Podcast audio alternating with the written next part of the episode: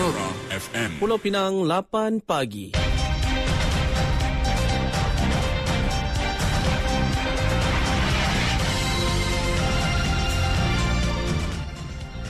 Warta Mutiara bersama saya Zatul Iqmah Muhammad Noor. Assalamualaikum dan salam Malaysia Madani.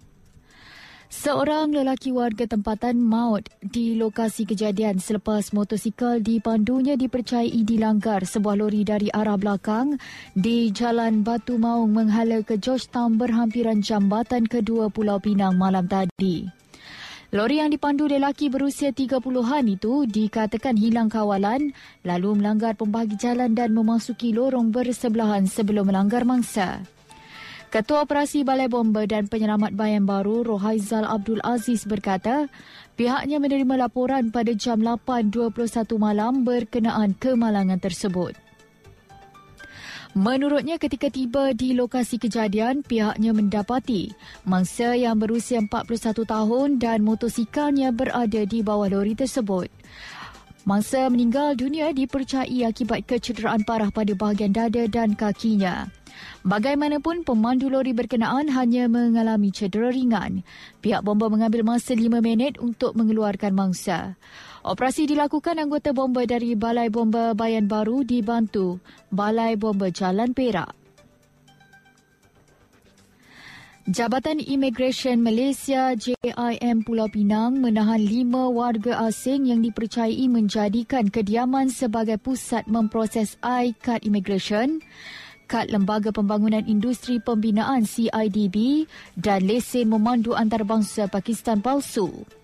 Menurut pengarahnya Shah Inur Shahbudin, mereka yang ditahan terdiri daripada tiga lelaki Pakistan, seorang lelaki dan wanita Myanmar itu diberkas dalam serbuan di rumah pangsa di Persiaran Mayang Pasir 5 Bayan Baru.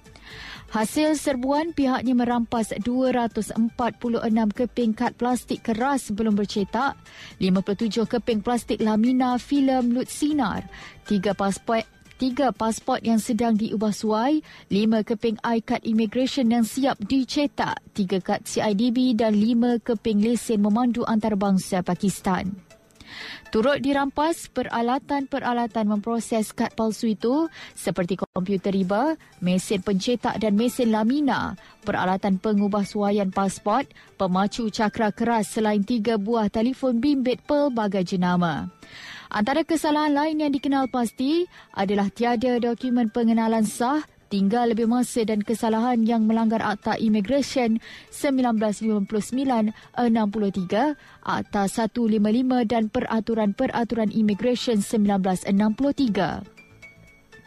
Kesemua tahanan yang berusia antara 30 hingga 50 tahun itu dibawa ke Depot Tahanan Juru untuk tindakan lanjut. Tambahnya operasi itu telah memeriksa 33 individu membabitkan 11 buah rumah pangsa terbabit. Seorang bekas pengarah syarikat mengaku tidak bersalah di Mahkamah Session Batu semalam atas pertuduhan memindah keluar wang syarikat berjumlah RM55,439.64 sen tahun lalu. Tertuduh Tai Chun Wei, 39 tahun, membuat pengakuan tersebut selepas pertuduhan terhadapnya dibacakan jurubahasa dalam bahasa Mandarin di hadapan Hakim Nur Aini Yusof. Mengikut pertuduhan, dia didakwa menggunakan kedudukannya sebagai pengarah syarikat membuat pemindahan wang syarikat berjumlah RM55,439.64 tanpa membuat mesyuarat agung. Tertuduh mengaku tidak bersalah atas pertuduhan tersebut. Wang itu didakwa dipindahkan ke syarikat milikan tunggal miliknya bagi mendapatkan manfaat secara langsung untuk dirinya. Tertuduh didakwa melakukan kesalahan itu di Icon City Bukit Mertajam pada 4 Februari 2020. Bagi kesalahan itu, dia didakwa mengikut Seksyen 218 kurungan 1 kurungan C atas syarikat 2016 yang memperuntukkan hukuman penjara sehingga 5 tahun atau denda maksimum 3 juta ringgit atau kedua-duanya sekali jika sabit kesalahan. Pendawaan dikendalikan Timbalan Pendakwa Raya Katrin Nada Harun manakala tertuduh diwakili Peguam Eng Yu Pei. Mahkamah kemudian membenarkan tertuduh diikat jamin RM12,000 beserta seorang penjamin dan kes akan disebut semula pada pada 17 Januari depan. Dari sungai hingga ke segara, Palestin pasti merdeka. Sekian Warta Mutiara, berita disunting Zatul Iqmah Muhammad Noor. Assalamualaikum, salam perpaduan dan salam Malaysia Madani.